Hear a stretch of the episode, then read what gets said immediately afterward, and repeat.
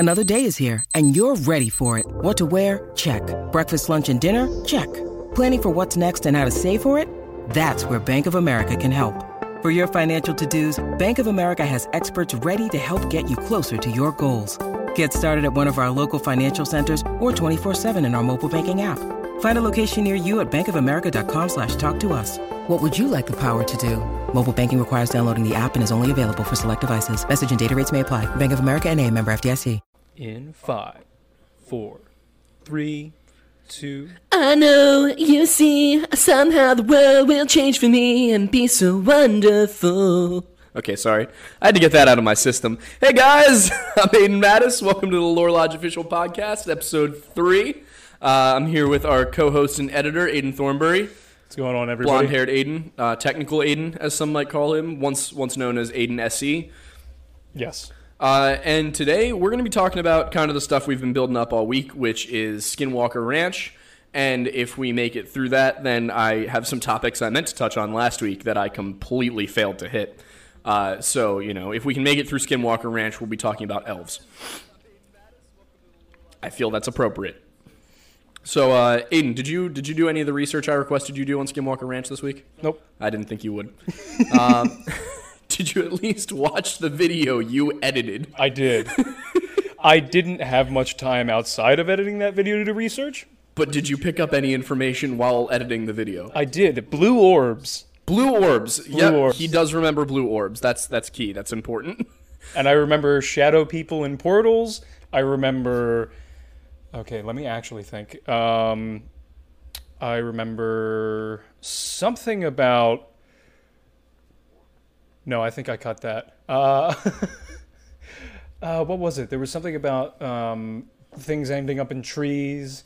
And... Yeah, an auger and a calf both ended up in a tree. Yes. And for those of you who didn't grow up somewhat close to farms, an auger is a large tool that is used for digging fence posts. It's basically a giant mechanized corkscrew. I once got hit in the nuts with one, with the handle, not with the corkscrew. I was going to say... Yeah, no.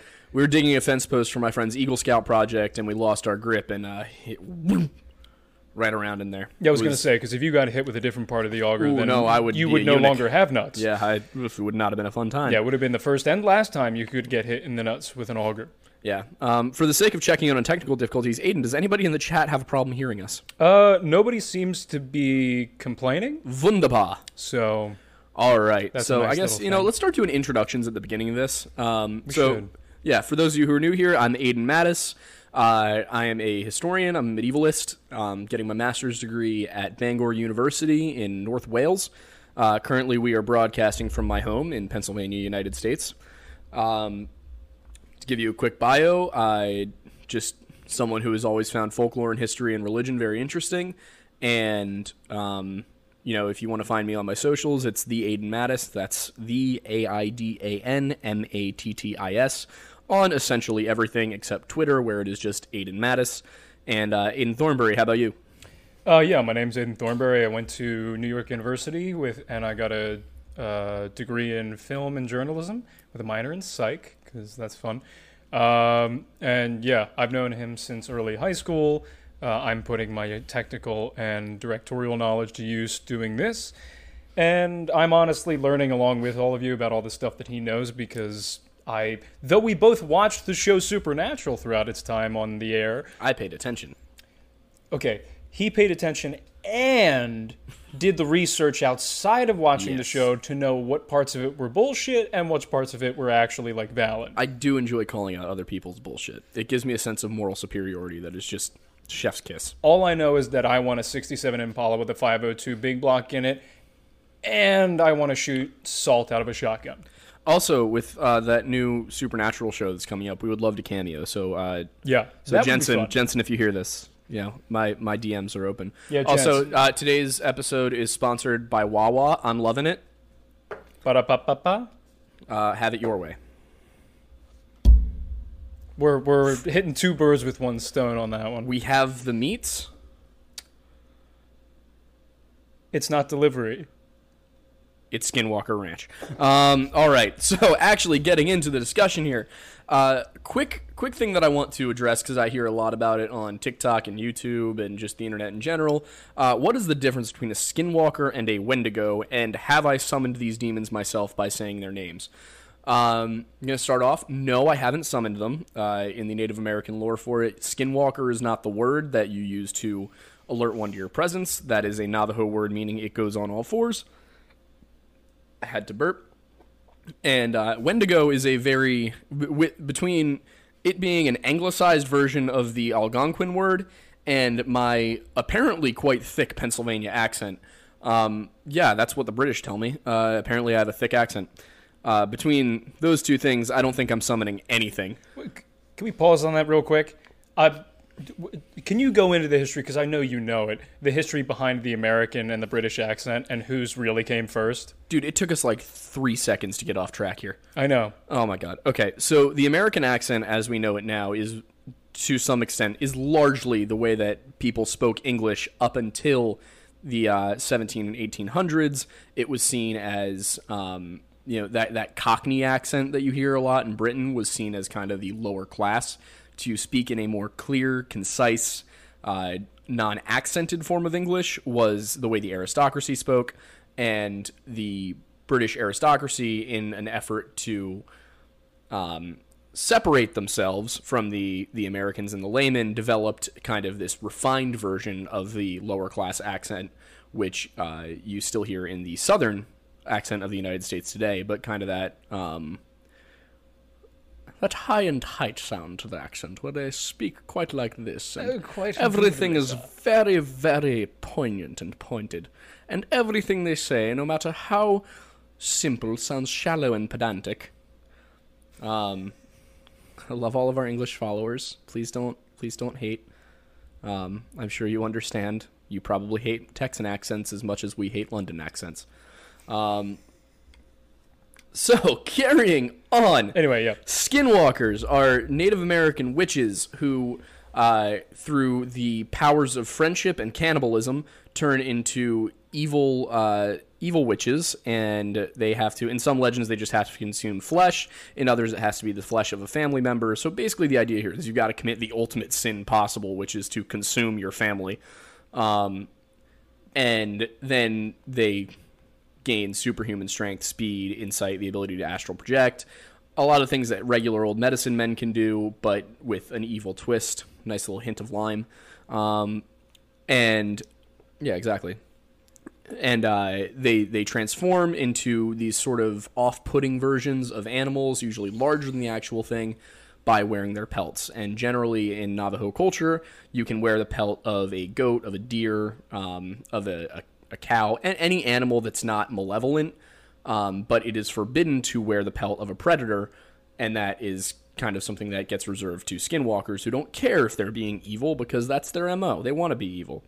But they are humans. They are sentient. They have thoughts. They try to blend in, you know, and sometimes people are like, oh, well, could you befriend a skinwalker? No, because once your tribe finds out you're a skinwalker, they're going to kill you. As for the Wendigo, that's a completely different legend, and it does fall under this kind of flesh pedestrian archetype theory that I've developed. But the Wendigo is a transformation that comes over you when you commit cannibalism out of an act of desperation, and you eat the flesh of another human being. And from that point on, as a curse, you can only crave human flesh. It is your soul-driving desire. It takes away essentially all of your humanity, all of your sentience, and the only thing you can think of is to hunt and consume human beings. And that legend varies a little bit. There's also a version where the Wendigo is an external spirit rather than a psychosis, and it will possess somebody and cause them to eat their loved ones. But like I said, there's a lot of different variations on the legend. But those are the two that get talked about a lot, and the misconception seems to be that a Wendigo and a Skinwalker are the same thing. They're not. They're two separate traditions, Skinwalkers being human beings, Wendigos being essentially monsters driven solely by, formerly human monsters being driven solely by their desire to consume human flesh. So, to get back to Skinwalker Ranch, the history of Skinwalker Ranch begins more with the Uinta Basin. I don't know if I'm pronouncing that right, but I think it's the Uinta Basin in eastern Utah. And there was a war between the Ute Native American peoples and the Navajo Native American peoples, who, if I'm correct, neither of which were actually originally native to the area. I think they were both from other parts of the country.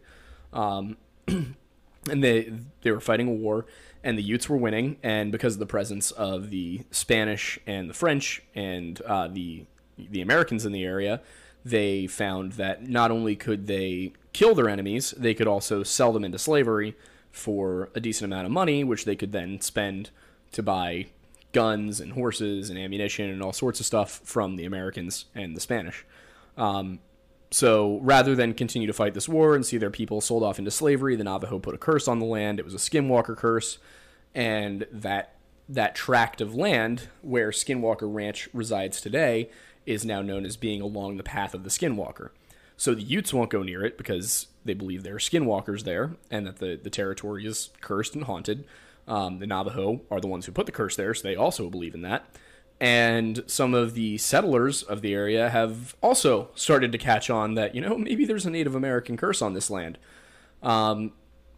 So that's where the history of the ranch begins. And then people started to build on the ranch in the early 1900s, 1905, 1930. You had some UFO sightings through the 50s. And then in the 80s, the Sherman family, Gwen and Terry Sherman, and their kids bought the ranch. And immediately, things started to go off the rails. The very first day they were there, there was a huge wolf that attacked one of their calves, was just gnawing on it. No matter what they did, they shot it, they stabbed it, they hit it with axes. It would not let go. And then eventually just got bored and meandered off into the forest. And they followed its tracks into the forest, but it completely had disappeared, just wasn't there. And that was just the first of many strange happenings. I think I'm just going to go piece by piece with this so I don't lose my train of thought and go over what that might have been. In terms of the lore and the tradition around it, that point for point screams Skinwalker saying, "Get off my land." That seems like a warning shot. The fact that it appeared and could not be harmed by normal human tools, decided to gnaw on a calf for a little bit and then disappear into the forest. That sounds like typical Skinwalker. A lot of times when people report Skinwalker sightings, what they're saying they've seen is a large black dog or a coyote or a wolf where the proportions are off, its legs might bend the wrong way. The point of it is they're seeing a large animal that can't be harmed by human means. People will report being driving down a New Mexico highway at 80 miles an hour and hearing a knock on their back window. If you talk to Navajo people about this, this is something they take extremely seriously. Same with the Utes. This is not a joke to them. And so I don't think anybody should take it as a joke. I think if anybody knows what lurks in the dark of America's wildernesses, it's probably the Native Americans. So I think it's important to take what they're saying seriously. But yeah, that first instance of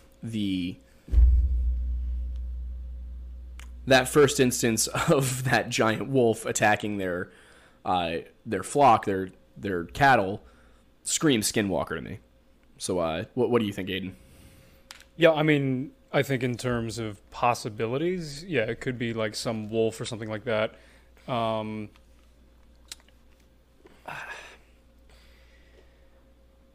It's a weird color for a wolf, because it was described as just like big and black and things like that. And most wolves are, there are such things as black furred wolves, but they're rare, yeah. At least in terms of, naturally occurring and stuff like that.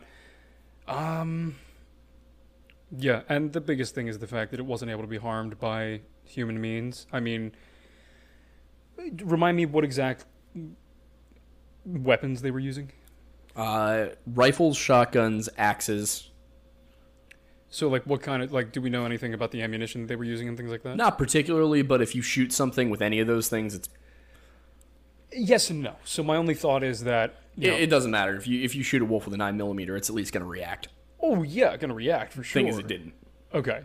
So, see, that's... the report is that it just was unfazed. Got it. Okay, because I was going to say, if you shoot, If you shoot a large animal with, 22. At 22, it's not going to do much, but if you shoot it with a 45-70, yeah, it should drop. But, yeah, exactly. You know, and consider these ranch hands. You know, these are. Yeah, they are probably carrying a Henry. Yeah, I would assume so at the very least. Yeah, so that's what you're looking at for the first instance. And I know with the Skinwalker Ranch TV show that came out, they said that they tested the fur. They pulled some of the fur off it, and this is where I don't know. This is where I get skeptical because I don't know when to trust reality TV. I don't know when to trust a documentary crew, but they say that they had it tested, and the test DNA came back as being a direwolf. Without going too deeply into what direwolves are, if you've seen Game of Thrones, the idea for a long time has been that direwolves are an extinct race of giant wolves, very similar to the American or European gray wolf. This is no longer believed to be the case. We believe that direwolves, to the extent that they did exist, were more likely related to foxes or dingoes than they are to gray wolves, but they also were likely much larger. But they probably weren't black. They were probably fox colored, kind of that like orange brown color. So I'm skeptical when the Skinwalker Ranch TV show people say it's it was direwolf for like I don't know about that one. I don't know about that, Chief. So, yeah, so that's the first instance. The next one was they noticed when they got inside the house that all of the doors inside the house had deadbolts on them. I have locks on my front door, my bedroom door, and my bathroom door. I have 3 doors because I live in an apartment. But my parents' house, there are not locks on any doors except for the bathrooms and the doors to get into the house. Your house is probably the same way. I know most houses I've been in don't have deadbolts on all the doors.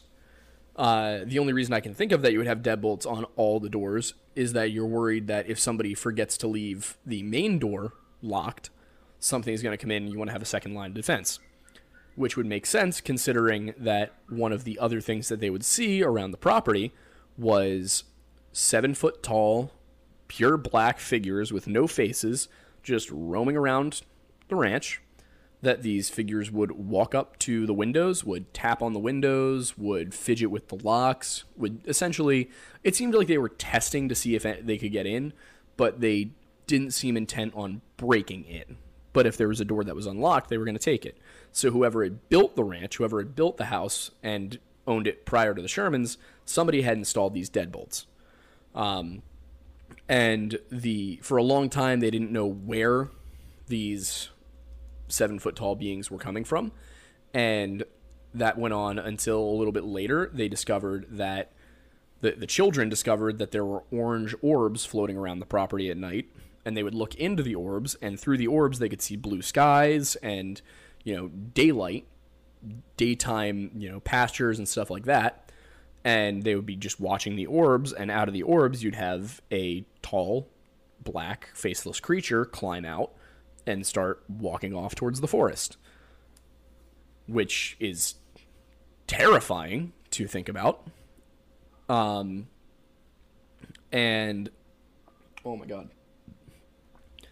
This then, I think this was the last incident before NIDS got involved, which was the National Institute for Discovery Science, which is Robert Bigelow's first foray into paranormal research. And Robert Bigelow was a multi-billionaire who wanted to prove that the paranormal was out there. So he put together a team of skeptical scientists, and they went down to Skinwalker Ranch. They bought it from the Sherman family and kept the Shermans on as ranch hands to maintain the cattle population and maintain the land. And the Shermans started to report a few other things. One time they were tagging newborn calves, so just putting the tags in their ears.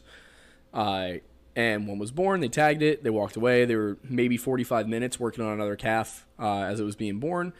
And when they went back to check on the first calf, they found it completely dissected, bloodless. They basically just found the legs, but there was no blood. It looked like somebody had taken the calf, put it on a surgical table, dissected it to understand how it worked, and then just cleaned it out and put it back where it was. They called down the NIDS scientists. Nobody could explain that one.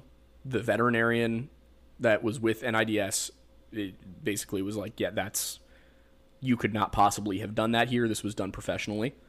I don't know what to tell you, but it's impossible. You held your hand up. Yeah, I was just going to say, do me a favor, drop the mic and the pop filter a little bit. It's like covering you up like a mask. Like that? Is that better? A little bit more. Just the pop filter. Is that better? This down just a little bit. Is that better? Oh my God, dude. I don't care if the people can see me. I don't care. Well, I think the people care. Yeah, but now the people can tell me whether or not you care or not, but I think you should care. Okay, all right. So, anyway, among the other strange happenings, Terry and Gwen went for a drive across the property one day. They passed a bullpen. There were 4 bulls in the pen. And when they got back 30 minutes later, the bulls were no longer in the pen. So they got out, went to look for the bulls. Where are the bulls? The bulls are in a trailer right next to the bullpen. All 4 of them packed in, which is a feat that just to get 1 bull inside of a trailer in 30 minutes, pretty much impossible. Squeezing 4 bulls into a trailer where 4 bulls don't really fit, even more impossible. So they were basically, again, they had no explanation for how that happens. It's just suddenly there are 4 bulls inside the trailer. Probably the scariest happening out of all of these. Oh, and of course there's the auger situation where he was digging a bunch of fence posts and he went inside to get a drink of water. This is Terry Sherman, and he came back outside. The auger was gone. They went into the woods and found it 70 feet up in a tree.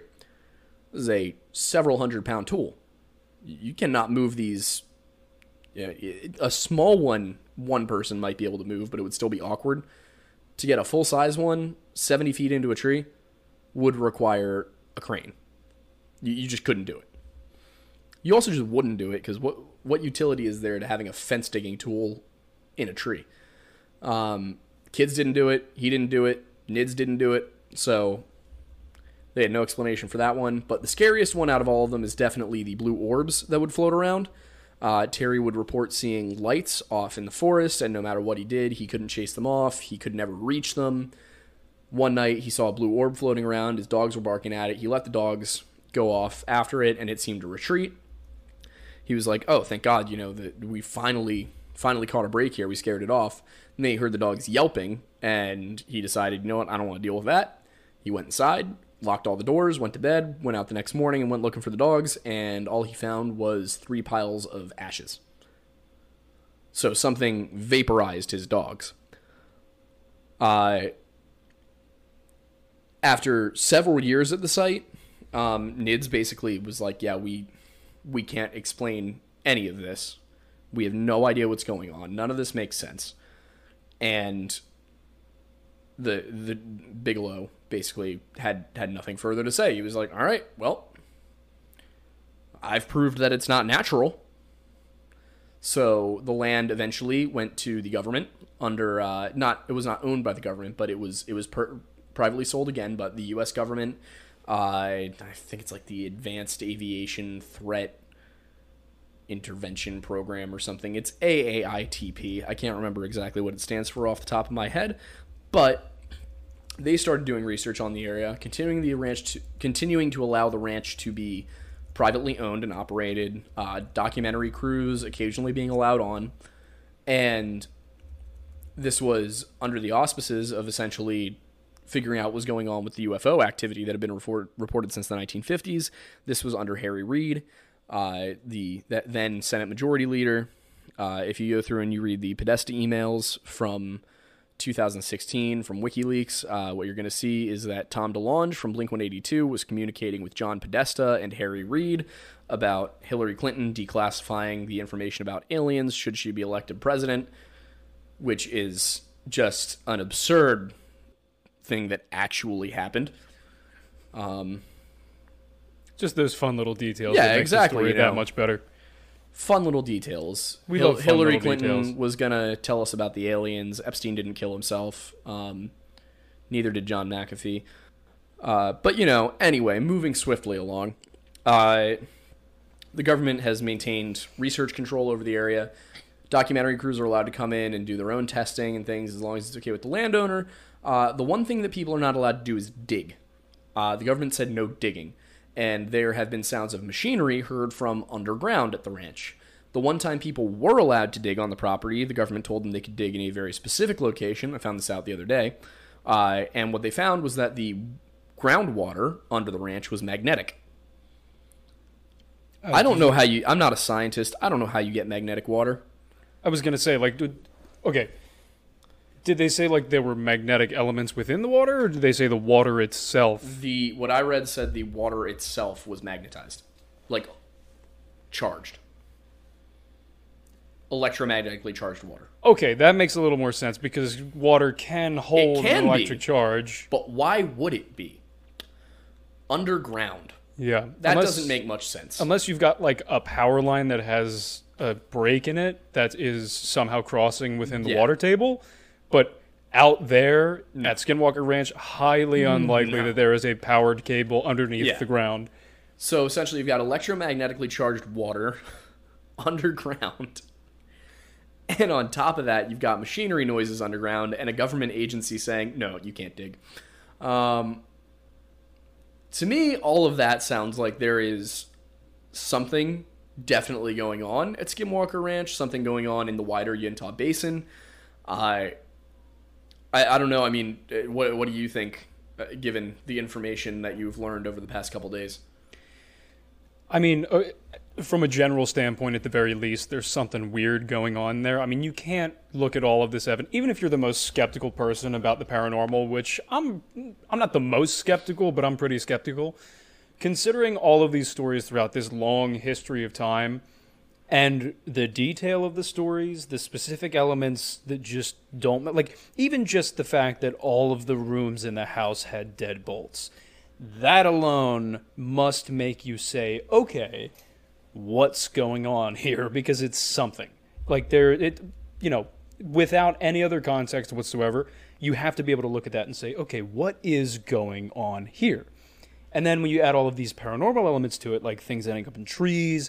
the wolf creature thing that wasn't affected by, you know, gunfire and axes and things like that. And then, you know, you look at these essentially what they were portals, you know, the orbs and shadow figures coming out of them that are taller and not the correct proportions of normal humans. And then, you know, now you're talking about, you know, the electromagnetized water.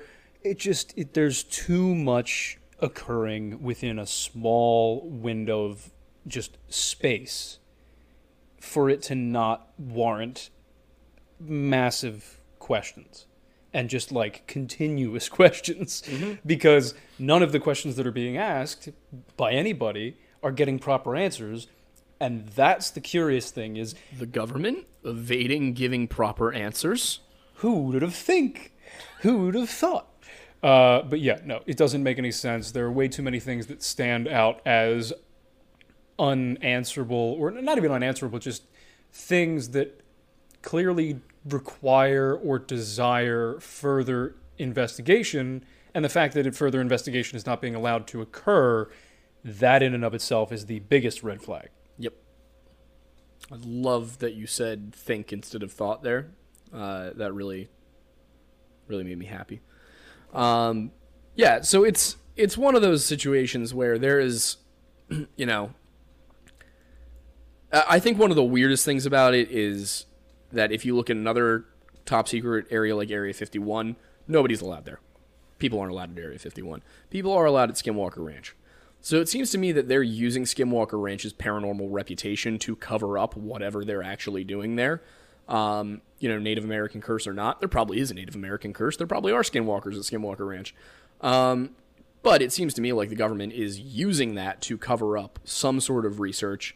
You know, the portals thing I find very interesting because could that be a situation where the government has figured out how to open up portals between either different worlds or one place on Earth and another, and they're trying to figure out, you know, maybe the cattle mutilations were them sending cows through the portals, and then the autopsies were to determine if there was any internal damage from the portals, and then maybe the people climbing through them were wearing some sort of protective gear, and that's why they appeared too tall with no faces and pure black. You know, there are a lot of possibilities, and that's getting into like deep into conspiracy theory territory, but it's always an interesting thing to think about. And I am going to take a quick break right here to give a little bit of a sponsorship shout out.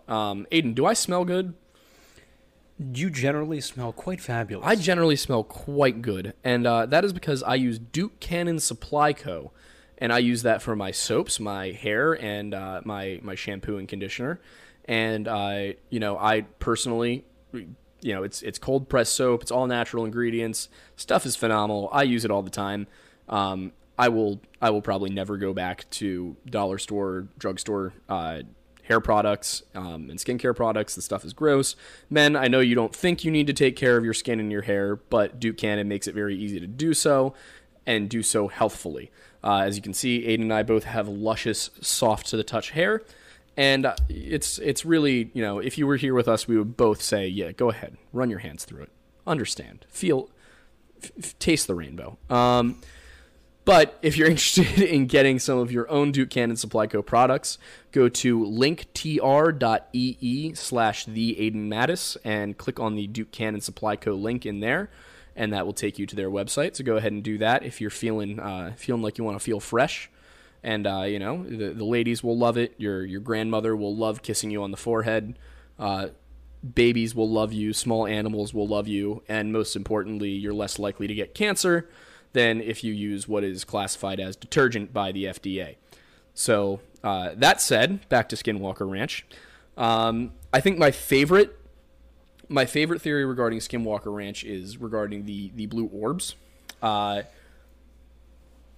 Because what if the government actually does have a weapon that is a floating blue orb that shoots out lightning and can vaporize organic beings? If we do have that, how are we still in Afghanistan? Yeah. Why does the Taliban still exist? Well, again, but think about it, because that one seems very plausible. Yeah, well, that one seems very plausible, but I guess at the same point, you have to. There are a number of variables that you need to know before you can utilize that as a weapon. And considering that the Taliban and all those things, ISIS, all those is kind of human rights codes and whatnot. But Geneva Convention, you kind of have to know where everybody is, and true. What this, if you're trying to put somebody or something into a cave system where people are hiding out, you need a thorough three-dimensional map of that cave system, so people or the weapon doesn't show up within a rock formation instead of the actual tunnel. Exactly. So, but this is again going very far into the conspiracy theory territory. Could you imagine being able to pilot a little blue drone? That'd and it just shoots lightning at people? It'd be crazy. Oh my god. It would be awesome if it had a really low power setting too. Mm-hmm. So you could just set it to a little zap. Yeah, just so, piss everybody off. Yeah, so you're hanging out on a Sunday and your kid didn't get invited to some classmate's birthday party, so you pilot your little drone over to the birthday party and you zap the birthday boy a few times. Meanwhile, give him a little zzz. Meanwhile, his parents just got him the blue orb drone, and then he goes to zap you to get you back, but he forgot to turn down level, and then you're dead. Yeah, and then he and his parents both go to prison. It's a win-win for your kid.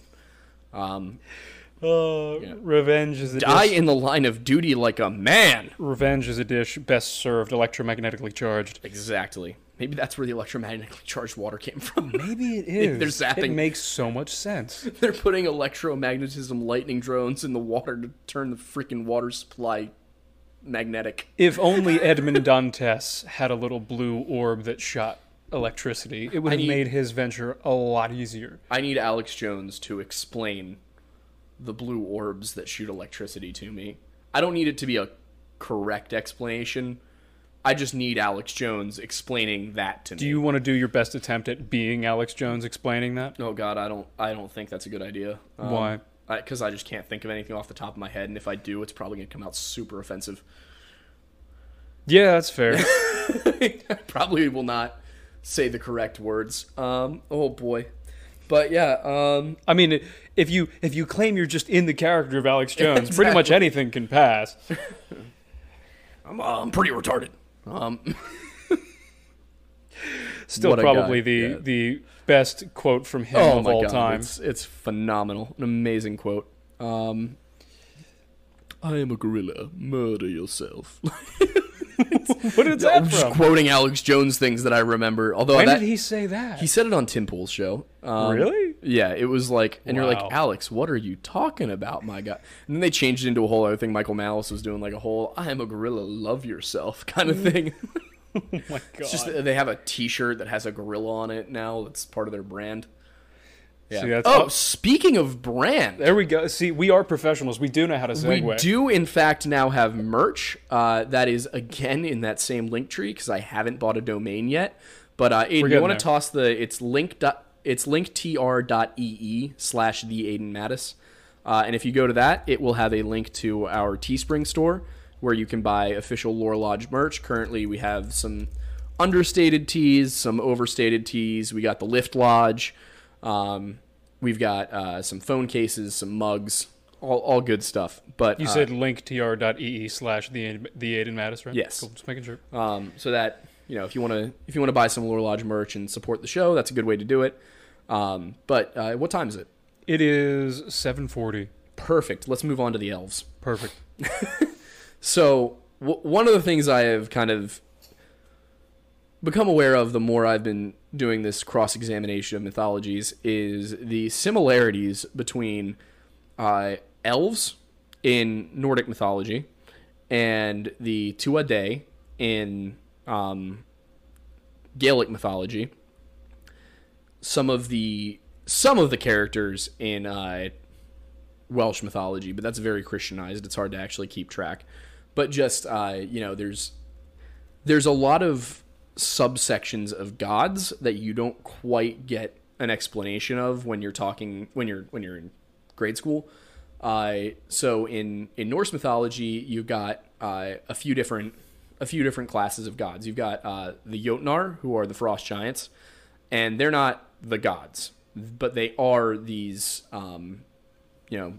these kind of primordial beings. The gods themselves tend to be descended from Jotun, either they have a giant mother or a giant father. They're not necessarily large, but they're just known as frost giants. So, for example, Odin is the son of the first Aesir god and a Jotnar giant wife. Loki is the son of a Jotnar and a goddess. It's not referred to exactly. She's only ever referred to that one time. And Loki is also one of the only Norse gods who is referred to in the matrilineal. So he's Loki Laufeyson, I think.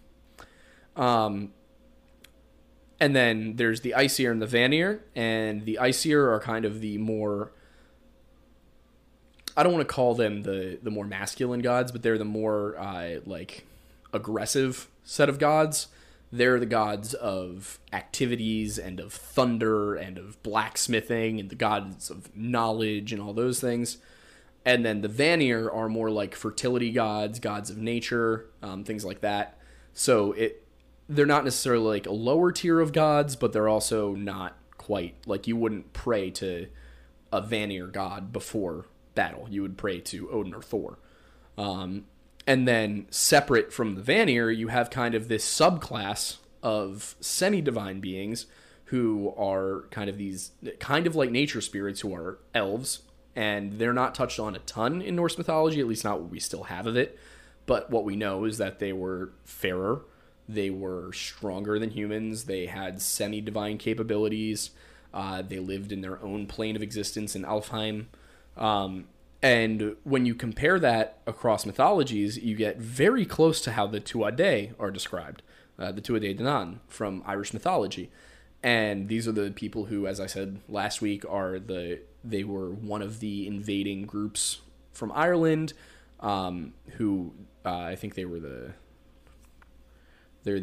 one of the descendants of the Nemedians, and they're driven out by the Firbolg, but they are these god-like beings.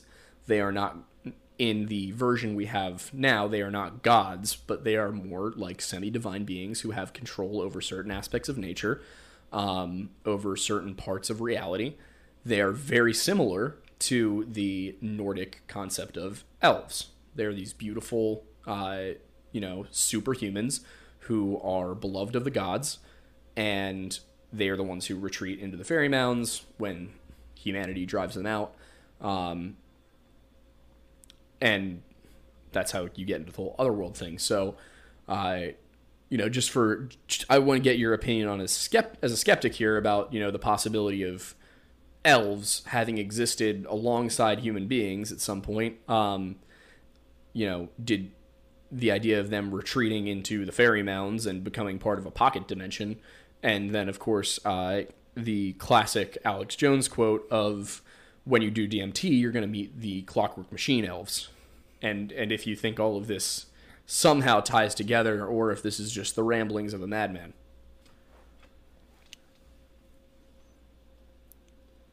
Have you ever tried DMT?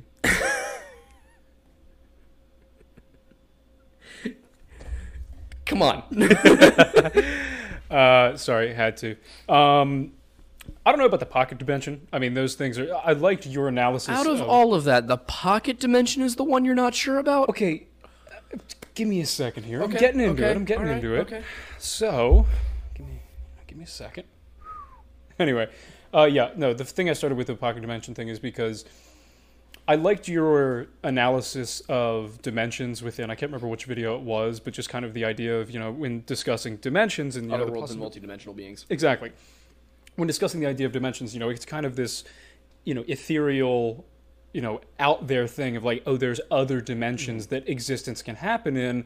And then you think back and you're waiting, because you reined it in. You're like, well, let's take a second, think about this for, a minute. Every religion describes different dimensions in a sense. They don't use the word dimensions because it's a modern term, but you use the examples of heaven and hell as essentially being other dimensions in which existence occurs. Mm-hmm. And, in Christianity and things like that, and Judaism does not have the same concepts of heaven and hell. Good to know. Yeah. He's also a religious scholar. I am not. Anyway. I will briefly touch on that quick. Judaism does have an afterlife, but it is a much more ambiguous afterlife. Mm. There is not this description as there is in Christianity of heaven being this place where you'll go and be in communion with God and never want for anything, never need anything. It's more of a neutral, eternal existence where you will be happy, you'll be fulfilled, but it's not glorified so much, and it's not even discussed that much. Mm. The focus of Judaism is much more on your earthly life, whereas Christianity is much more on securing your place in the afterlife. And then in Judaism, you also, and I might be getting this part wrong, but you have the concept of Sheol, which is, I guess you could relate it to Tartarus in Greek mythology, because this all probably, these ethnic and cultural groups were all in contact with one another, where Sheol would be, where you're separated from the congregation of the Lord, and you are not necessarily, it's not like Christian hell where you're in eternal torment, but you're just in this kind of place of non-existence almost, where it's just Like, so it's almost, you kind of fade out of existence. So it's not eternal torment. Yeah. It almost sounds more like the Christian idea of purgatory. Yes. Yeah. Yeah. Very similar, but go on. So essentially going into that, potentially, in terms of that element of it, I think on a scientific and historical level, I think the idea of, because elves is another modern term, well, modern-ish term. I don't know, how far back does that terminology go, do you know? Elves? Yeah. Ooh. Long way back. Like that specific term? Like the Norse have believed in elves for a very long time. Okay, well... Elf comes from alf, which is a Norse term. Got it. So, nonetheless, I was going to essentially say that, like... okay, Proto-Norse, at least. So let me adjust what I was going to say then. It's not the term, but it's the... kind of the idea of the term in the sense of modern visions of the word elf immediately links it to fantasy. Mm-hmm. It's not something that anybody thinks of existing. It's something that people think of as in like Lord of the Rings or different other, elements like that. But, something that we just kind of discovered within the past couple hundred years are, Neanderthals. and, you know, Homo habilis and all of these other human-like creatures that were not Homo sapiens, but they were close. They just had different features, different capabilities and things like that. Who's to say that there was not another group of humanoid beings, again, slightly different in features, slightly different in makeup, but with the capability to shift between dimensions. And I mean, and if you look at it in terms of world religions and world cultures, mm-hmm. You know, the way that we get this description of elves is them being these extremely fair, powerful, you might call them mighty men, even. Which, if we'll remember Genesis 6, which I mentioned a few weeks ago on the Friday episode, is how the Nephilim, the children of the Nephilim, are described. So this all cycles right back into Near Eastern mythology and religion with the idea that, you know, the Irish have these semi-divine beings. The Norse have these semi-divine beings. The Judeo-Christian faith has these semi-divine beings. The East Asian and Southeast Asian faiths have semi-divine beings. Native American faiths have semi-divine beings who all share these essential characteristics that they are stronger than the average man, beautiful, and just at a certain point fade from existence as far as we know. The Norse have the explanation that they exist in a separate plane of existence, a separate dimension, Alfheim. The Celts say that they retreated into the other world, and in Judeo-Christian lore, they were killed, or they went somewhere else. I don't know as much about the Hindi and East Asian faiths. So my question there is mainly in the Norse and other, you know, ideologies or, you know, religions in terms of what happened to these elves. Where exactly do they say they went? It depends on which one you're looking at. Like I said, in the Norse one, it's they're in Alfheim. They're in this specific world that is the world of the elves. Like Midgard is the world of the humans, and Asgard is the world of the gods. And there are ways in Norse mythology to travel between realms. There's also some suggestion that the Norse didn't really think of it quite as these were separate realms, but that these were realms that intersected and interwove, and sometimes you could be in two of them at once. You know, the idea that Asgard and Jotunheim kind of run right up against each other, and they're just separated by this giant river. You know, that you could interpret that in a lot of ways through a modern lens, through a, you know, critical literary lens. What are we looking at here? But so in Norse mythology, they have their own plane, Alfheim, and in Celtic mythology, they went into the other world, so they went underground. In Judeo-Christian theology, the Nephilim were killed in the Great Flood, or you know, at times, you know, in the Apocrypha, you have them hunted down. And some of them, you know, there's a suggestion that there may have been a tribe of Nephilim that survived the flood all the way up until, you know, the time of Moses. But,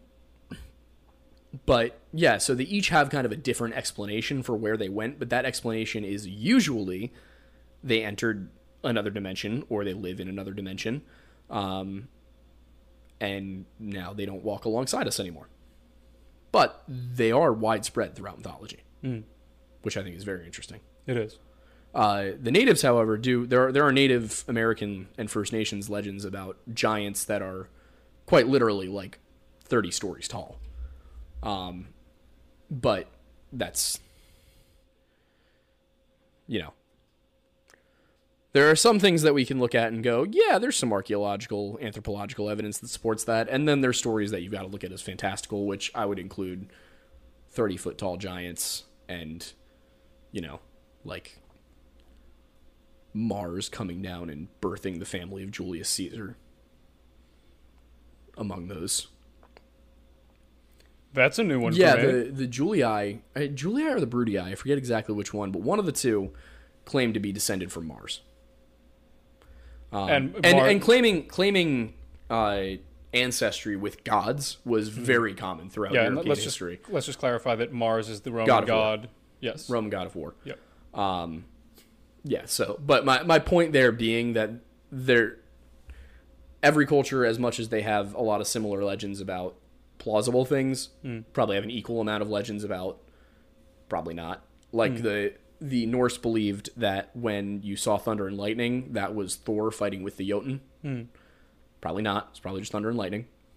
But a lot of times cultures would use these kinds of things to explain natural phenomenon, such as thunder and lightning would be, you know, in Scandinavia, it would be Thor fighting the giants. In Greece, it would be Zeus throwing a temper tantrum. Yeah, so you got things like that. So a lot of ancient pagan myths and legends have to do with explaining natural phenomenon in a way that we can now explain, and those are the ones that I kind of look at, and I'm like, all right, we have an explanation for that, which is why I take more of an interest in the ones we don't have an explanation for, such as Wendigo and Nephilim and Tuatha De Danann and things like that, where it's like, what's your concrete explanation of that? Because we have a concrete explanation of thunder. We don't have a concrete explanation of fairy mounds. So what time we got? It is 7:56. So do we want to start gearing up? I think we should gear up for questions. Did I succeed in turning Super Chats on this week? We're going to find out. Could you let us know in the comments whether or not we succeeded in Super Chats? Also, before we hop into comments, why don't we... well, I can see them, but I don't know. Oh wait, yeah, no, I can see a little money button. Oh, support the Lure Lodge. Yeah, there's a money sign. So, can I see? I've never seen this before, so I'm excited. So I'm gonna walk around here really quick. Fair enough. Go for it. While Aidan picks a question. Yep, we don't have any questions yet. Feel free to send them in now. This little dollar sign here, I believe. Yeah, that's what it is. Cool. So while we're waiting for questions to come in, why don't we kind of plug ourselves, let people know where they can find us. Also, sure, that makes sense. Do we want to announce the mailbox? Oh yeah. So for the time being, if people would like to send us things, I feel pretty secure in giving out my mailbox, which is, I guess you can type this in the chat. Yep. It's 131 Bridge Street, and that's apartment 1425, Phoenixville, Pennsylvania. You said 1335? No, 1425. There we go. That's much better. Phoenixville, Pennsylvania, zip code 19460. Please don't send me anthrax or ricin. I will be very upset with you. I will call your mother and tell her that you are not allowed at Thanksgiving anymore. If you are in a country that doesn't celebrate Thanksgiving, then I will find a culturally appropriate holiday to ban you from. Also, that does go to a secure, locked mailbox, so don't think about sending me anything funky. And we will be setting up a P.O. box at some point, probably when we figure out where our permanent residence is going to be for the next year or so. Yep. But yeah, if you want to send us stuff, feel free to do it that way. I don't know what you would send us, but whether it's, so ideas are, we know a couple people have some desires to send us some equipment to help us improve the quality of both this show and other shows and allow us to do some in the field work, which would be incredible. We'd love to be able to get out in the field and record things properly, but you know, as of right now, it's just a little difficult. We have no money. We did just get a super chat though for $2, which I will ask that question first. All super chat questions get priority. Yes. So we don't have a ton of questions, but we did last time, and in the future, we will, as this grows, we will have to prioritize the super chat questions. Yes. So anyway, it's kind of along the lines of, we don't have to answer every question, but we have to answer super chat questions. That is the rule we have set for ourselves. Yes, we will answer all super chat questions, and if we get through them and there's questions remaining, we will answer those questions. Yes. So if there's a question you're dying to really have us hear, and we just haven't gotten to it yet, as we're closing out to the end of the show, if you want to do that, it'll guarantee that we will answer every super chat question. Yes. So, and then in terms of the PO box, if you want to send us. you know, fan art and things like that. We're going to put it on the wall behind us, so that way it's there every episode. All of that would be greatly appreciated. Mm-hmm. We know we've had some submissions for that, so if you're one of those people who has created something and wants to send it to us somehow, now you have that opportunity. Anything. I mean, even if it's just a note saying, like, you know, thanks, you know, for doing what you're doing, or just literally anything. I mean, a lock of your hair for Aidan to sniff before bed every night. It'll help me with my dreams. It's better than. He's already got 7 locks of hair. So many locks. Anyway, so yeah, so there's that. So you're going to be able to do that. You know, you can still find him on TikTok at the Aidan Mattis, along with Instagram and Snapchat. Also, we did launch the Lore Lodge clips TikTok. So if you look up the Lore Lodge clips on TikTok, there will be a lot of content posted on there in the future. Right now, it's just got one video, but that's going to be clips from our live shows, from our Friday episodes, all of that. So that those will be some of the more professionally done, nicer ones that aren't just TikToks. Yep. And those will probably be up to 3 minutes. Those will probably be like 3 minute long clips. Yeah. So you'll be able to catch those. If you're watching this and you're not subscribed on YouTube yet, go ahead and smash the like button and subscribe and hit that notification bell. We should go down to Philly and film us hitting the Liberty Bell and make that a notification bell symbol. Would that be legal? Well. Can we do that? Probably not, but like... If we sneak in. Yes. I think... We're not going to do that. I think Benjamin Franklin would be proud. I think Ben Franklin would be proud. Of us? Yeah. You know, the history's biggest player, if you've read up on him. What a guy. He really just said, let me invent about 24 things, spend about the entire war in France just with a different woman every night, and then come home and write a few things. Bring chlamydia to the new world. He really did. Blame him for STDs. He created all of them. In fact, he invented them. He did. That was one of the few 24 things he invented. Exactly. The first 12 things he invented, useful pieces of machinery. The second, chlamydia. All 12, actually, were just different versions of chlamydia. They were. All variants. Yep. All right. Do we have questions to answer? Yes, we do. So the first question is the Super Chat question. $2 from Commander Canada, 213. Yo, Canada, my guy. Asks us, do you miss the rage? The rage? The rage. I don't know what he means. I don't know either, but I... Do I miss the rage? Answer the question as honestly as possible. Without any context? Just, yes. Just, like, do you just... Well, I did have anger issues as a kid. Yeah, there you go. So, assume that's what he's talking about and give us the answer. Do I miss the rage? No, I've been vibing. I kind of enjoy vibing. Yeah?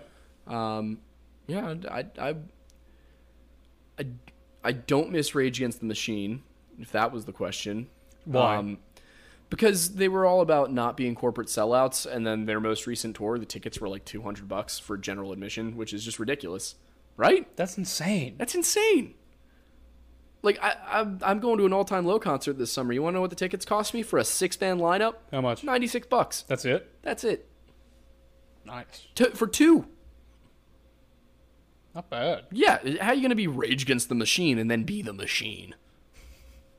I am the machine. Sorry. Sellouts. Anyway, next question. This is from Krupp's Slackrow podcast. Could fleshy boys have some sort of burial rituals, and that's why we don't find the carcasses? I have not entertained that theory. It's possible, but I think if you were looking at... If you were looking at skinwalkers particularly, then that's possible. Because they do have a social structure with elders and everything. But at the same time, skinwalkers are human in form. So you wouldn't really have a reason for a burial ritual. Whereas Wendigos, the idea is that they're made biologically immortal by their curse. They're also very solitary, so they wouldn't bury each other. Unfortunately, the more likely possibility is the more terrifying possibility, which is that they don't die all that often. I would say most likely so.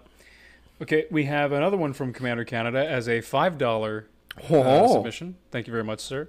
Again, like we said, super chats get priority. So, have you ever seen the show Lost Tapes and the episode Skinwalker and Wendigo? I have not. Is it on Hulu or Netflix? That's a good question. We'll look into that. Yeah, we will look into that. Yeah, that would be a great thing for us to watch. Mm-hmm. Inevitably, we could probably end up doing critiques of different programs, calling out whether or not they're BS. I think we'll have a lot of time to do that soon. Yeah, probably. As we manage to create a better schedule for ourselves where we can create content more efficiently, we're finding we have time to do things we didn't think we had time to do. It's great. We're getting there slowly but surely, but, you know. Also, if you would like to join Aidan and I on our fitness journey, we will be going on a fitness journey. Yes. So tonight is the last night that we are allowing ourselves to be anything but just brutally. Yeah. So we've got our pop-ems. Yeah, we got the pop-ems. Quick question. I'm curious. Very Pennsylvania question about to happen here. Yes. Entenmann's or Tasty Cake? It depends on what I'm having. Personally, I prefer Tasty Cake. So it depends. If it's like those cupcake type things, Tasty Cake takes the bag. Dude. The butterscotch crimpets. Yeah, and the things with like the cream fillings or whatever, fantastic. But like for just the donuts, you think Entenmann's? Yeah, I think Entenmann's rock the donuts train. That's a fair point. That's a fair point. Pep just saw. She said it's on Hulu and YouTube, so we will. All right, that's what we will be doing tonight. Yes. But anyway, to go in a little bit further in depth in our fitness journey, just in case anybody gives a shit. Yeah. I'll make a Snapchat story for our fitness journey. Oh yeah, let's do that. Yeah, I'll make it a private story. So add me on Snapchat if you want to be added to the fitness journey. It will be goofy. It will be silly. Yes. You'll laugh. You'll cry. Yes. You'll lose 10 pounds. We'll lose back. 10 pounds. Yes. Hopefully. Between the two of us, I think we can lose 10 pounds. I think my goal is to lose like at least 15. If you lose like 30 pounds, then I can gain 20 and we'll still have lost 10 pounds. Exactly. It's fine. It works out perfectly. So he's going to lose 30 pounds. I'm going to become obese. Yeah. Essentially what the thing is that so we were both working out earlier in the pandemic and we both put on a decent amount of muscle. And then I went on a road trip for about a month and just didn't do anything except eat vigorously, and I don't have an excuse. I just gave up. Fair. So we made the pact late last week, and we said, you know what, we're going to get ourselves back into shape. I didn't tell you what. Oh yeah, so we're spending our last night doing this. We're going to drop some weight first. I ate half a Domino's pizza today. Yes, he's he can eat a full pizza himself. It's impressive. Those Italian genes, man. Oh, it absolutely is. I didn't tell you what my goal is though. My goal is I want to be able to make the competitive ranking for the Navy SEAL entrance test, just as a goal to be able to do that. And it's I can tell you what it is if you want to know. I want to be able to run a mile without feeling intense lower back pain. Okay, so the Navy SEAL PST standards. PTSD standards? Yes. Well, those we could never possibly meet. So first, it starts with a 500-yard swim. I can do that in 8 minutes. I can't do that. Exactly. That's the competitive standards. Then it's a 10-minute break. Then you have to definitely do that. Yes. Then it's 80 to 100 push-ups. I can do that. 2-minute break. 80 to 100 sit-ups. I can do that. 2-minute break. 15 to 20 pull-ups. Oh my God! Yeah. 10-minute break, and then it's a 1.5-mile timed run in 9 to 10 minutes. I can definitely do almost all of those things individually. Doing them in that sequence, I would probably die. Exactly. So we want to get ourselves to a point where we can do that. Well, I'm starting to lose faith in this fitness journey. No, sir. I don't know about you, but I might be. Some days I might be working out twice a day. Oh yeah. So, anyway, do we have more questions? Yes. Another super chat from Matreon. Yes, for $1.99. Thank you, Matreon, for your generous donation. It's not a question. It's just it's a command. Okay. Be more active on Discord from the entire Discord. Okay. Would you like to tell them the schedule that you're planning? I put the schedule in the announcement. Would you like to tell them just in case they didn't see the announcement? So I will be in the general... Or no, I'll be in the campfire on Discord, which is the $1 Patreon tier. I guess there's also other ways to get to it, but the $1 Patreon tier. It's the $1 Patreon tier plus the level 75 and up. It's the and or the level 75. It's the, I believe that's investigators. Okay, so point is $1 Patreon tier or level 70 and or level 75 and up. Yep. That's the campfire. I'll be in there from 7 to 7:30 on Tuesday nights. And then I will be in the cabin, which is the $5 Patreon tier or level 100. That's the hunter's level. And or level 100 from 7 to 8 on Wednesdays and Thursdays. So I will be in there 2.5 hours per week, guaranteed. And then I will pop into the general now and then. Probably going to stream some Mountain Blade. We're talking about making a Minecraft server for everybody to putz around in. Yep. But yeah, so that will be my schedule for it.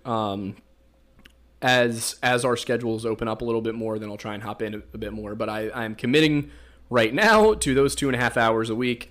And then when I'm not in there, I'll try and be in the general a little bit more often. Going to do some Twitch streaming too, I think, once we get that all figured out. Yep. If you play like Modern Warfare, if you play Warzone, Battlefield, also I'll be happy to squad up with some people. World of Tanks, if anybody plays World of Tanks. He plays World of Tanks, so definitely play some World of Tanks with Aidan. Going to be playing some of that later on tonight after we're in one of the VCs for a little bit after this. All right, yeah, and we will be in the general tonight.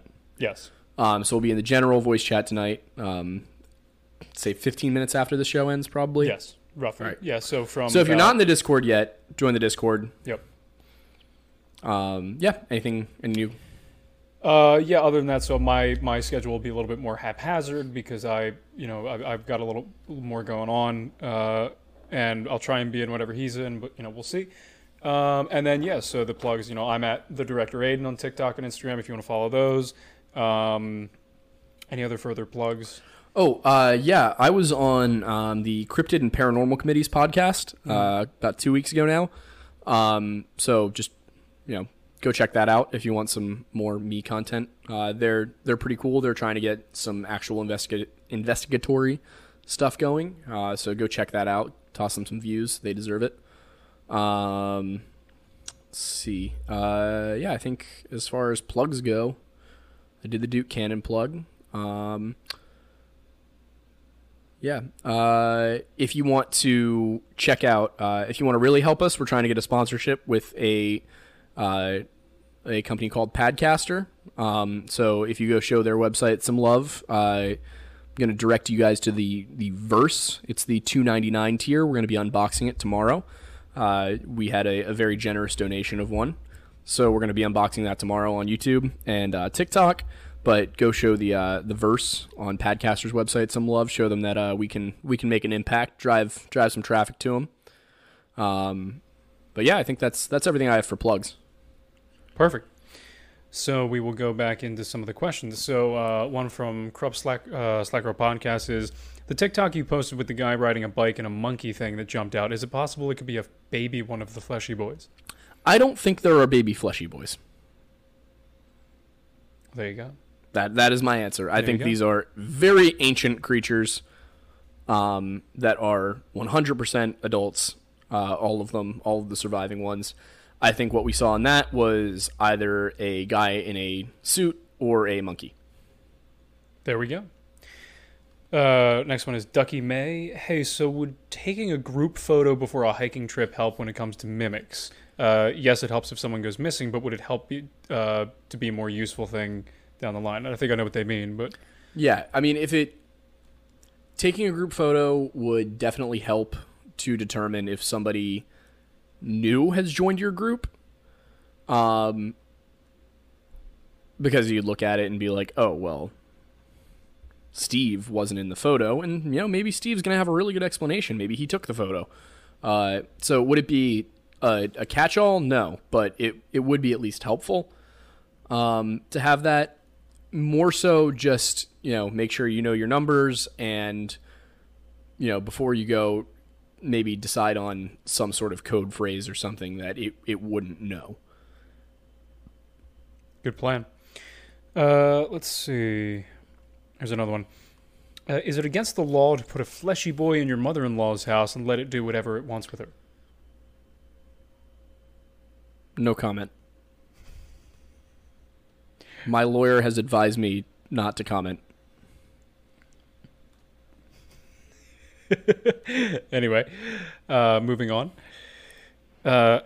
From another one from Commander Canada. Have you ever seen the show? Oh, no, that was before that. What are some states that have the most flesh pedestrian sightings from Overclocked? I'm not going to give you state by state, but I will give you region. Yellowstone and Yosemite National Parks, the Appalachian Mountains, and the American Southwest, like Utah, New Mexico, Arizona. Those are going to be some of your most active. The Adirondacks, I guess Michigan and Wisconsin. I think those are probably the ones you would need to watch out for the most. But again, anywhere with big untamed forests and lots of caves. So the Pacific Northwest. The Pacific Northwest, however, seems to be a little bit safer, and I think it might be because of Bigfoot. From the Native American lore, it seems that Bigfoot wards off the fleshy boys. Interesting. Would it be a great creature feature to have Bigfoot versus a Wendigo? Yes, that would be phenomenal. See, that sounds way better than Godzilla versus King Kong, because in that one, there's actually a fight. Unlike Godzilla versus King Kong, which we all knew from the beginning... Nuclear big-ass lizard was going to win. No contest. Nuclear lizard beats big monkey. Anyway. Yeah, so. Moving right along. Another question. So people are asking about squonks. I don't know what that is. Yeah, so I was reading up on the squonk today. It's a northern Pennsylvania legend, and it seems to have just appeared in the 1900s. Okay. There is no previous mention of it prior to the early 1900s, and it coincides with a book that came out that was a bestiary of fearsome critters, I think it's called. Okay. So it seems to be fictional. Might be based on real stuff, but it seems to be just a fictional thing. Okay, another question from Alex, one of our mods. Question, time travel? ? Oh, yeah.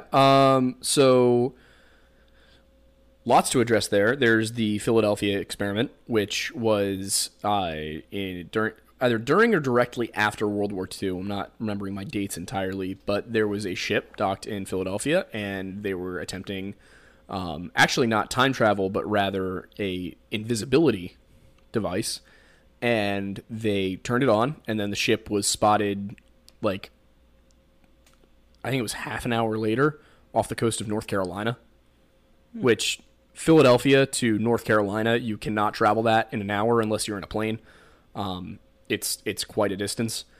And then the ship reappeared in Philadelphia in the Navy Yard with sailors, like, molecularly fused to parts of the ship. It's supposedly an urban legend, but there's a lot of people still alive today who claim they saw it happen, that they saw a burst of green light, the ship disappeared, and then it reappeared. So see, that in me, that sounds more like teleportation than time travel. Yeah, but the suggestion was that it... Yeah. To get there that fast. You know? Yeah. So yeah, but if you want to talk about some of the more traditional folklore about time travel, my favorite one to point to is the seethe, the fairy mounds, and the idea that you can in Celtic mythology and folklore, time is not a linear construct but a spiral construct, and so you can step in and out of time. So you could go to a seethe, you could step out of time, and then back onto time in another place. Mm. The only issue with it being that if you stepped forward in time, then you would age. Now, see, that sounds less like time travel and more traveling between different dimensions. No. That's on the same. That's not. So yes, you are going it is multidimensional, but you're using a separate dimension to travel between times. Yes, but it's essentially, it's less, it seems as though the time travel in that instance is more of a byproduct of the different dimensions experiencing time, or your body experiencing time differently within a certain dimension as opposed to the dimension you came from.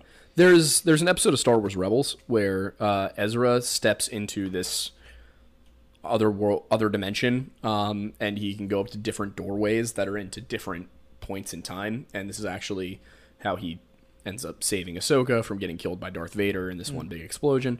But yeah, it's the same concept. It's that you can step into another dimension, and going through that dimension will allow you to go into other points in time. Another question from Soupy Games is, do y'all think the Bermuda Triangle is as supernatural as people may think?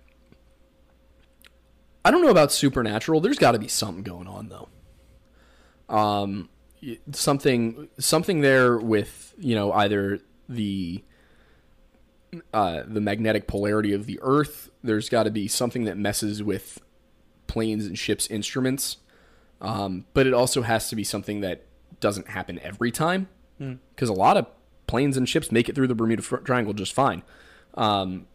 So there must be something that pulses, essentially. What would that be? I don't know, but that's. It seems entirely possible to me that there's some sort of electromagnetic pulse that's maybe created by some sort of geological function we don't understand. But again, I'm not a geologist or a meteorologist, but I would not be shocked to find out that there was some sort of electromagnetic anomaly. So, Scooby-Doo asks a really important question, I think, that yes. I want us to answer. Who is your favorite actor, and why is it Shia LaBeouf? First of all, it's not. Favorite actor? Because he's an actual cannibal. He is representing the show very well. He is on his way to becoming a Wendigo. Anyway. I can't think of anything Harrison Ford has been in that I don't love. The Star Wars Christmas special? I can think of one thing that Harrison Ford has been in that I don't love. You know what my favorite Harrison Ford movie is? What? The Fugitive. Really? That makes sense. Yeah. Oh, wait, no, I lied. I don't like Blade Runner. That might be a controversial opinion. I don't like Blade Runner. It has too many synthesizers. The practical effects are dumb. Star Wars looked better, and it was earlier. And why is San Francisco or LA or wherever they are, I can't remember, why is it half Japanese? Because it was the future. Think about how much... So in the future, everything is half Japanese? Think about how much Japan has influenced American culture at this point. We're not half Japanese. Of course not. Also, it's based off of the Philip K. Dick novella... Do Androids Dream of Robotic Sheep? I think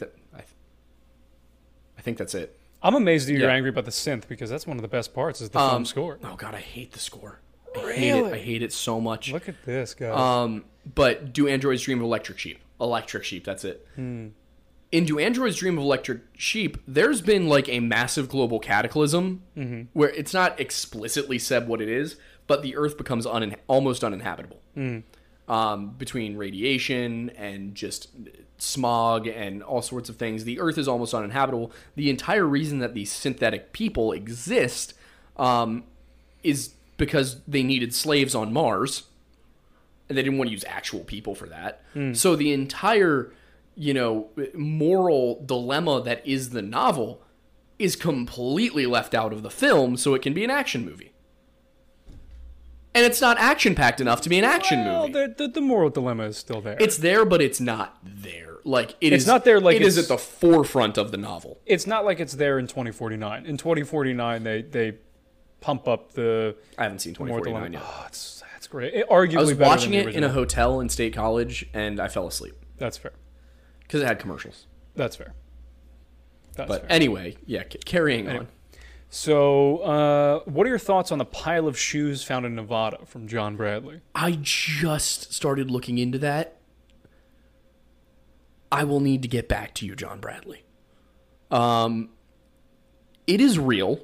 It is a real thing. When I first saw it, I thought it was BS. I thought it was somebody doing some, you know, some of that spooky, like, oh, the mermaid skeleton was found off the coast of blah, blah, blah. Like, which is obviously fake. Oh, yeah. Today's the first day of Shark Week. I forgot. Oh, yeah. But yeah. That on after this. So, the shoes thing, though, I looked it up. 8,000 children do go missing in Nevada every year. 8,000? 8,000. 460,000 people go missing in the U.S. every year. Most of them are found. But 8,000 people go missing in Nevada every year. I forget if it was just children or if it was people in general. I'm going to say like people because that's a lot of kids to go missing. And it's like 200 of those 8,000 each year are never found, which is a lot of people. What are the stories from the people that have been found, you know? No, but and then they're finding these caves that are just full of human bones and children's shoes. Which what was it? Sorry, caves. So yeah, that's I need to look into it more. That's definitely one that's piqued my interest, but I haven't had a good chance to really look into it yet.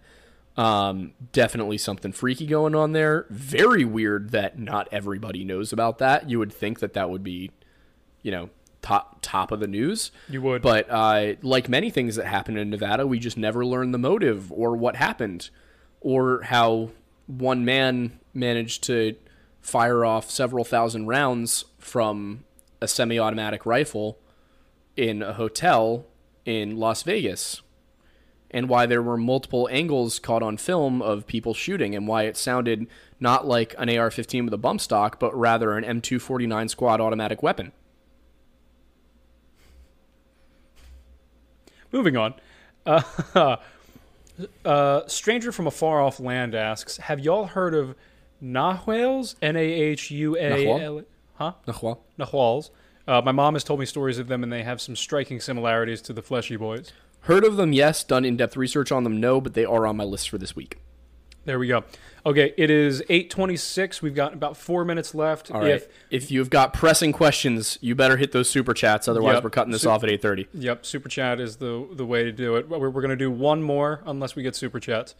So the one I'm going to choose as the potential last one is... This is a fun one. It's from Corrupt Slack Row Podcast. Would a flesh pedestrian be able to be killed by a big predator like a T-Rex or something? Ooh, T-Rex versus flesh pedestrian. Here's the thing. T-Rexes probably were not hunters so much as they were scavengers. Did you know I knew about dinosaurs? I know now. Wait, no, I was a huge dinosaur kid. I wanted to be a paleontologist. Wait, I'm curious. Why scavengers for T-Rex? So as far as we knew when I was actually interested in dinosaurs, yes. T-Rexes were probably solitary. Their little tiny arms weren't very useful for much. Yep. But what they could do was scare off other predators. So they would generally wait for smaller predators to kill something, and then they would come in and be like, get out of here, my food. Now, so I would say also velociraptors were nowhere near as big as they are in Jurassic Park. They were more the size of a chicken. Yep. Still terrifying. But if you wanted to talk about a dinosaur that I think would have the best chance against a flesh pedestrian, I would go with the Allosaurus. They, as far as we know, hunted in packs, cared for their own injured, and were resilient enough that we have found lots of fossils of them with mended bone breaks. So it's one of the only animals that we find fossils of mended bone breaks, because usually if a wild animal breaks something, it ends up dying. So Allosauruses, they managed to actually care for their injured pack mates until they were healed enough to at least keep up with the herd and perhaps help with hunts. The Allosaurus is also the only reason that I consistently remember that the state of Wyoming exists. That's funny because in the because Big Al in the thing earlier, people were talking about the non-existence of Wyoming in the chat a bit earlier. So. Yeah, no, I know Wyoming exists because I watched a dinosaur movie that took place in Wyoming when I was 3 years old. There you go. We have two super chats. The first one from Madeline Anderson. Will you talk about flesh pedestrians again? Will you wear wigs? Then will you wear wigs? I don't know the... Okay, the Lord of the Rings fans in there are going to laugh. When will I be talking about flesh pedestrians again? Well, will you? Will I? Yes.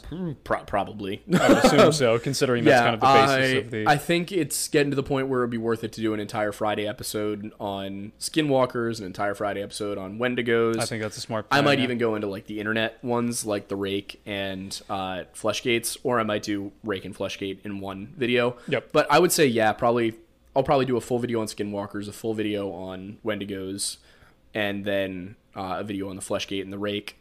And as I dig up some of the European variants and the African variants, the Asian variants, then those will also probably all get their own videos. You got to remember, we plan on doing this pretty indefinitely. Yep. So if there is a flesh pedestrian out there, I will discuss it. At length. At length, yeah. More than once.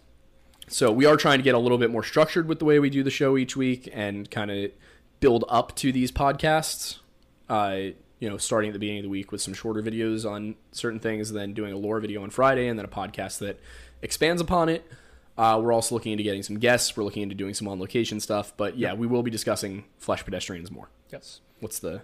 And then the last Super Chat, which was the largest Super Chat, doesn't actually have a question because it said the message was retracted, but it was $4.99 from Christine Pambiano Bennett.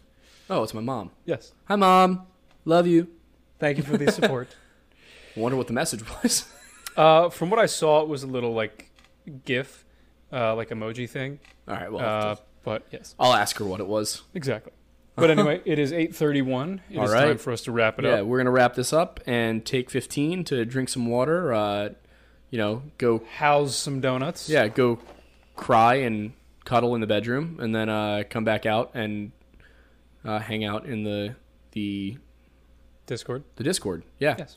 So, again, if you're not in the Discord, get in the Discord. If you are in the Discord, we'll see you in 15 minutes. Sounds good. Thank you for showing up, everybody. We look forward to seeing you again next week.